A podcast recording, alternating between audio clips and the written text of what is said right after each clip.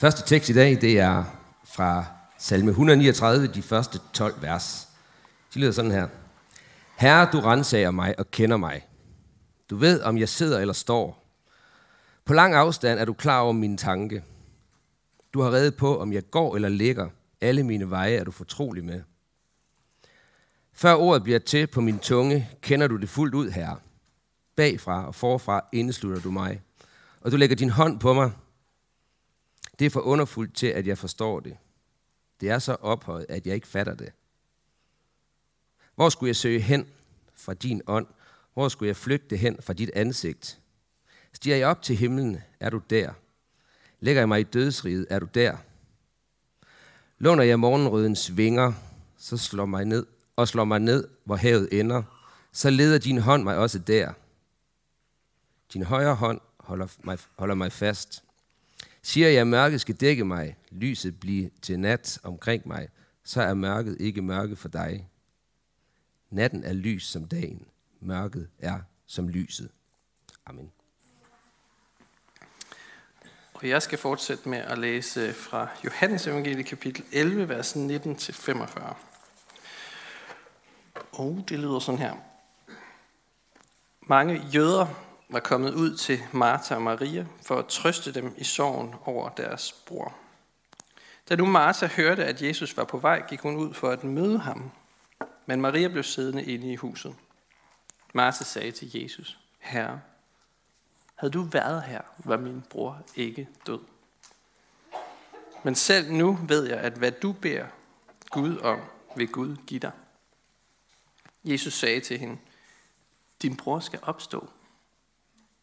Martha sagde til ham, ja, jeg ved, han skal opstå ved opstandelsen på den yderste dag. Men Jesus sagde til hende, jeg er opstandelsen og livet.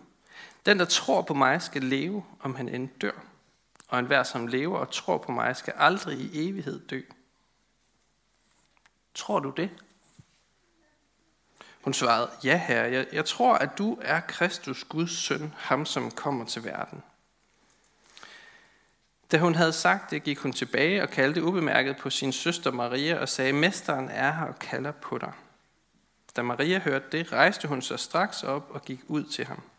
Jesus var endnu ikke kommet ind i landsbyen, men var stadig der, hvor Martha havde mødt, hende, mødt ham.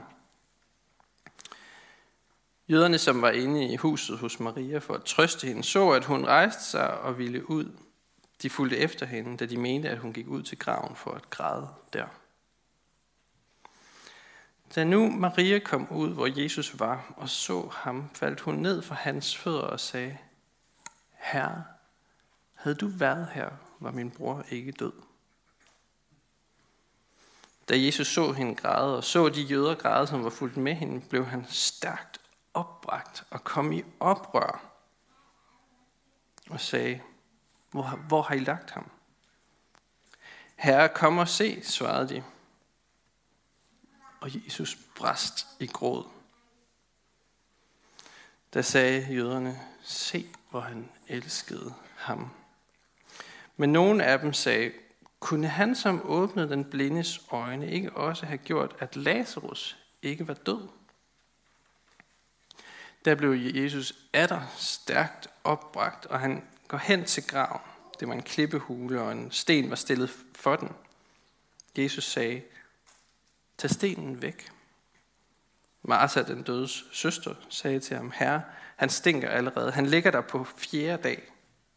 Og Jesus sagde til hende, har jeg ikke sagt til dig, at hvis du tror, så skal du se Guds herlighed. Så tog de stenen væk. Jesus så op mod himlen og sagde, Fader, jeg takker dig, fordi du har hørt mig. Selv vidste jeg, at du altid hører mig, men det var for folkeskarens skyld, som står her, at jeg sagde det. For at de skal tro, at du har udsendt mig. Da han havde sagt det, råbte han med høj røst, Lazarus, kom herud. Og den døde kom ud med strimler af linned viklet om fødder og hænder, og med et klæde viklet rundt om ansigtet. Og Jesus sagde til dem, løs ham og lad ham gå. Mange af de jøder, som havde været hos Maria og set, hvad Jesus havde gjort, kom nu til tro på Jesus. Lad os bede sammen. Himmelske Far, jeg beder dig om, at du må åbne vores ører og hjerter for, hvad du vil sige til os i dit ord til os i dag. Amen.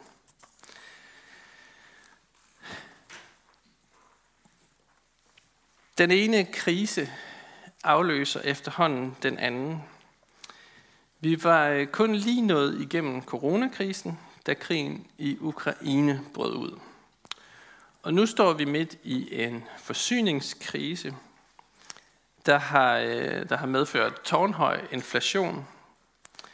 Det rammer privatøkonomien, og der begynder at blive snakket om, at vi kan ende i en dyb økonomisk krise. Og i den her uge, så blev vores kritiske infrastruktur også angrebet. Og så har jeg ikke engang nævnt klimakrisen. Der er mange, der er bekymrede for, om de kan betale elregningerne til vinter. Ugens tilbudsaviser, de læses ikke bare for sjov længere. Hvad er det lige, der sker? Bekymringerne tager til. Faktisk tror jeg, at det beskriver måske vores tid egentlig meget godt. En bekymringernes tid. En tid, hvor i morgen er sværere at se et lyspunkt i end dagen i dag. Vi erfarer på egen krop og på egen pengepunkt, hvad det vil sige at leve i en tid med kriser. Det græske ord for krise, det hedder krisis. Og det betyder egentlig dom eller afgørelse. Det er det, er, det er det udtryk, man bruger, når dommeren han siger sin kendelse i retssalen. Man kunne også kalde det for et afgørende vendepunkt. Der er sådan et tydeligt før og et tydeligt efter krisen. Det er altså sådan, ordet oprindeligt er blevet brugt som en skillelinje mellem et før og et efter. Statsministeren siger det også, og har mindet os om det nogle gange. Verden bliver aldrig den samme, har hun sagt. De ord tror jeg også, Martha og Maria kunne have brugt om deres situation. Det de stod i, da de mistede deres bror. De står midt i deres livs krise. Deres bror er død. Og alle deres bønder om helbredelse, alle deres drømme for fremtiden, alle pengene til medicin og læger er spildt. Nu er de overladt til sorgen og bekymringen for fremtiden. Deres verden bliver aldrig som før. Og midt i den her krise, og en oplevelse af, at der virkelig er et før og et efter, der siger begge søstre fuldstændig de samme ord til Jesus to gange, uafhængigt af hinanden. Herre, havde du været her, så var det her ikke sket. Det er jo nogle sætninger fulde af tro på, at Jesus faktisk kan gribe ind i vores liv. Jesus rent faktisk kan hjælpe. Det er der ingen tvivl om. Men er der ikke også lidt sådan en snært af bebrejdelse i de her ord? En bebrejdelse af, at Jesus kom for sent. Hvis du var kommet, Jesus, så var det her ikke sket. Du kunne have gjort noget, men nu er det for sent. Nu er krisen indtrådt. Og med de kriser, vi står i sådan lige nu og her, så kan vi måske stille det samme spørgsmål. Er Gud kommet for sent? Er han ikke stået op til det her øh, århundrede endnu? Kom nu i gang, Gud. Vi har ligesom brug for dig. Hvis man læser lidt øh, sådan læser den her tekst om Lazarus i sin sammenhæng, så finder man ud af, at, øh, at teksten den indledes med, at søstrene de tilkalder Jesus, fordi deres bror er syg. Det vil sige, at Martha og Maria de kalder på Jesus og sender bud efter ham, der er Lazarus altså ikke død. Men Jesus, han vælger ikke at komme med det samme. Meget, meget mystisk, meget, meget mærkeligt. Der står, at han valgte at blive to dage. Hvorfor gør han det? Det er da mega mærkeligt. Hvorfor kommer han ikke lige, når vi har brug for det? Han forklarer, selv, han forklarer det selv sådan her, at han, øh, han kom først nu, fordi den sygdom ikke er til døden, men tjener til Guds herlighed. Det er nogle ret vilde ord, han siger der. Så, Jesus kommer altså på en måde for sent, hvis du spørger Martha og Maria. Men han kommer lige til rette tid, hvis du spørger Gud. For ankomsten, Jesu ankomst, den er timet og tilrettelagt for at herliggøre Gud. Fordi Jesus han vil gerne bruge den her lejlighed, den her krise, til at vise Martha og Maria noget, som overgår deres vildeste fantasi. Noget, de overhovedet ikke kunne have forestillet sig selv. Og han siger det faktisk åbent til dem, lige da han møder Martha første gang. Din bror skal opstå. Ja, ja, Jesus, det ved jeg godt. Han skal jo opstå på den yderste dag. Nej, jeg mener det i en anden betydning.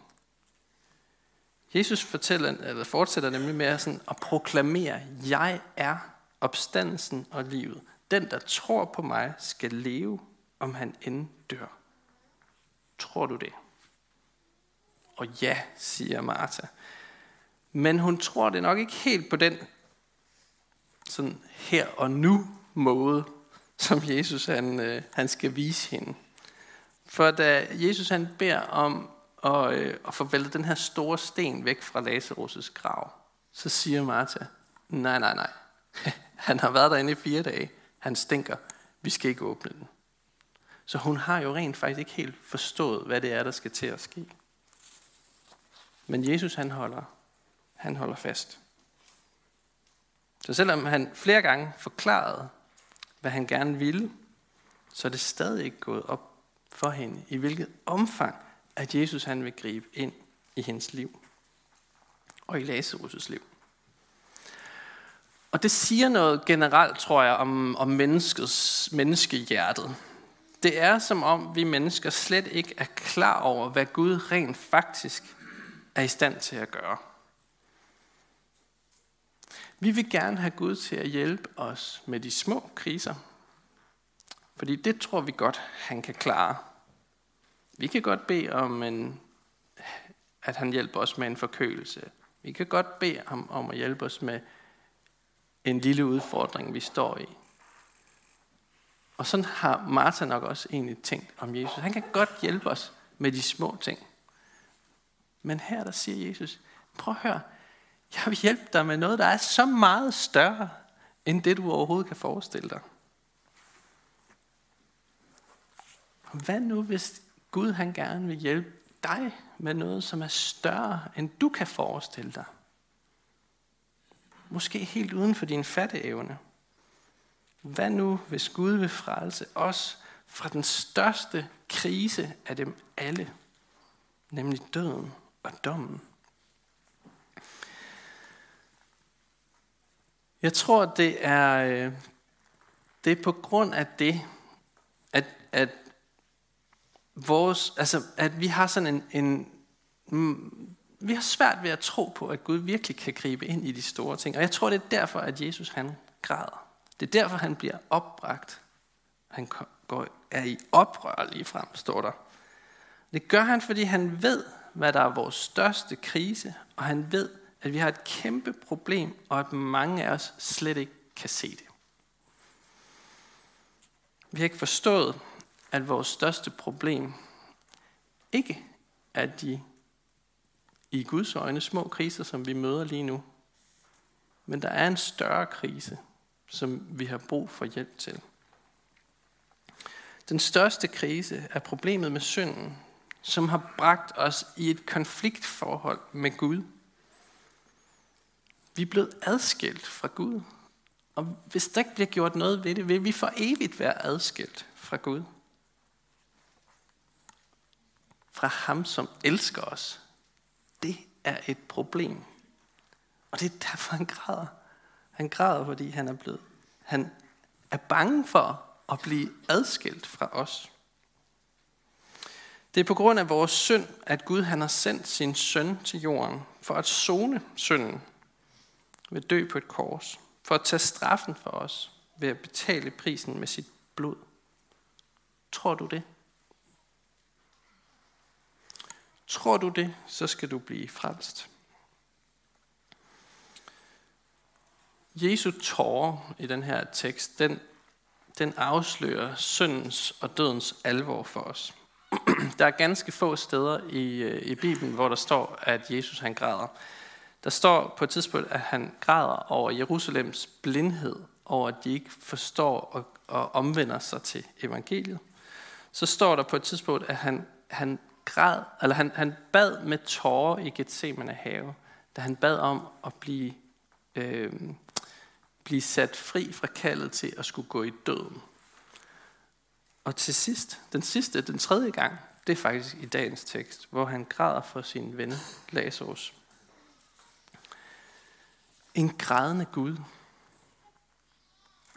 Det er altså en ret tankevækkende overvejelse værd. Vi har en Gud, der er fuld af medfølelse med os. Han græder, fordi døden er grusom. Han græder, fordi synden er virkelig og problematisk. Og han græder, fordi han elsker os. Jesu tårer forkynder et budskab om Guds omsorg og kærlighed til alle mennesker. Og vi kan læse det sådan direkte i teksten i dagens tekst, da jøderne siger, se, hvor han elskede ham. Se, hvor han elskede ham. Se, hvor han elskede dig, min kære. Sorgen over den døde er, er kærlighedens pris. Vi sørger, fordi vi også elsker. Og det samme gælder Gud. Gud han græder, fordi han er en kærlig Gud. Og det næste, der sker i beretningen, er helt vildt. Det er som om Jesus lige har brug for ikke bare at sige det her, men han har brug for at vise det. Han har brug for at vise, at han er opstandelsen og livet. Så han råber med høj røst, Lazarus, kom her ud. Og så står der den der sådan grammatisk umulige sætning. Den døde kom ud. Det ved jeg ikke, om I har tænkt over. Men det er jo sådan, grammatisk giver det jo ikke rigtig mening. Men der står altså, den døde kom ud. Det gad jeg godt at have set. Det gad jeg virkelig godt at have set. Der var ingen i deres vildeste fantasi, der havde forestillet sig, at det var det, der skulle ske den dag. At han kom ud af graven med stoffet viklet rundt om hænderne og fødderne og hovedet. Han har måske ikke engang kunne se noget rigtigt. Som sådan en, en levende mumie. Altså, jeg, jeg kan virkelig godt lide, lide billedet af det.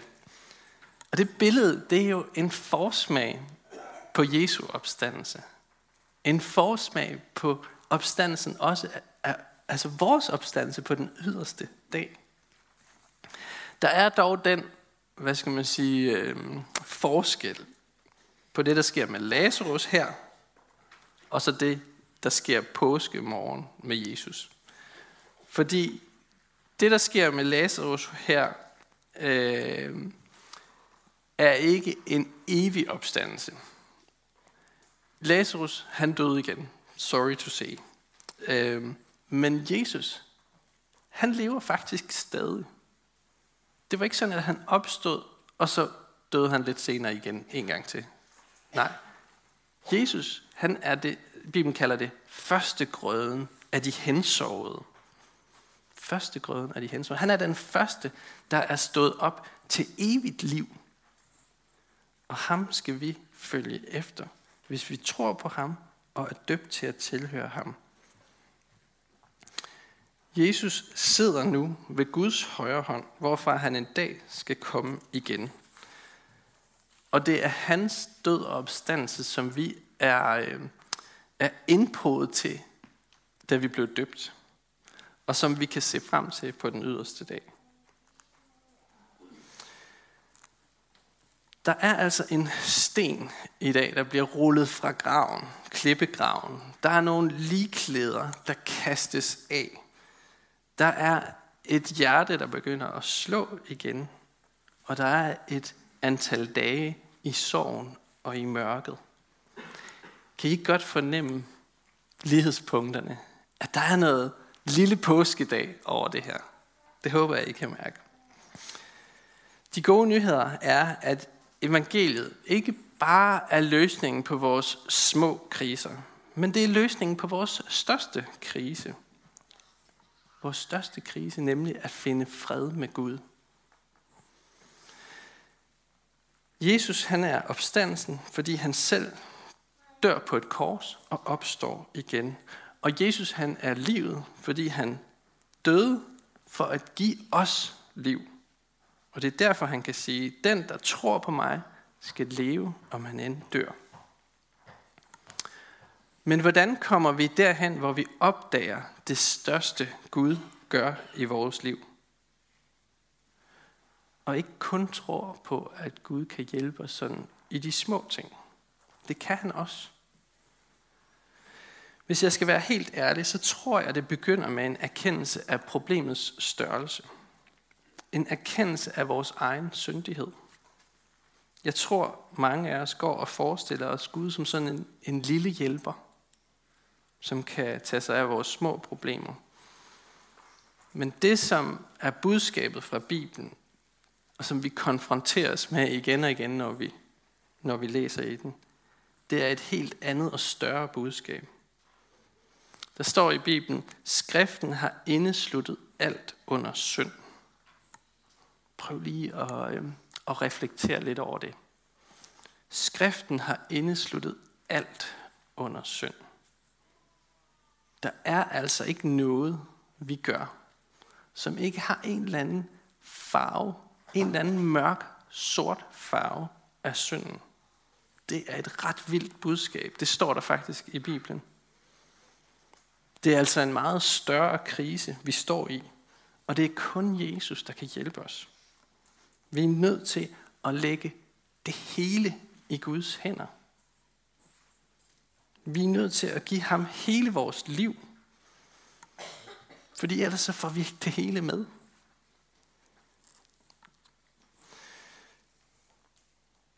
For hvad end vort hjerte fordømmer os for, så er Gud større. For hvad end vort hjerte fordømmer os for, så er Gud større. Langt større, end vi kan sige os selv. Lad os bede sammen. Jesus, vi takker dig for din død i vores sted. Tak for opstandelsen og livet. Lad syndens alvor gå op for os hver især, og lad os mærke, at du har medfølelse med os, at du har medlidenhed med os. Tak fordi du frelste os fra så meget mere, end vi, kan, vi selv kan forestille os. Vi takker dig også for menigheden, og vi beder dig styrke os i indbyrdes kærlighed og udruste os med nådegaver til fælles gavn og opbyggelse. Og lær os at række ud over egne behov. Vi beder dig for menighedens børn, både de fødte og de ufødte. Beskyt du dem og lad dem få lov til at vokse op i troen på dig. Vi beder for menighedens konfirmander og unge, for deres liv og vækst i troen. Vi beder dig for ægteskabet og dem, der lever alene. Giv os din kraft til at leve efter din vilje. Vi beder dig for skærn, by og omegn, at du, Jesus, må blive kendt, troet, elsket og efterfulgt. Vi beder også for Niels Jørgen Fogh, menighedens vejleder. Må du styrke ham i hans arbejde og holde både ham og os fast på Bibelens grund. Vi beder dig om, at du vil være nær hos alle, der er ramt af sorg, sygdom og lidelse. Giv os mod til at være til stede og visdom til at lindre smerten hos hinanden. Hør os, når vi i stillhed hver især beder for en, vi kender.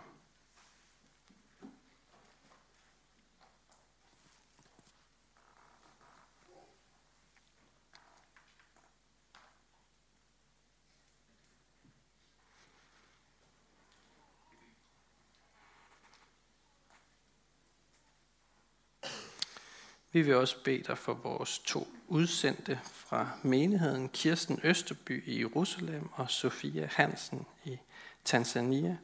Vil du omslutte dem og give dem frimodighed i deres tjeneste øh, langt væk hjemmefra? Vil du trøste dem, når hjemvejen trænger sig på?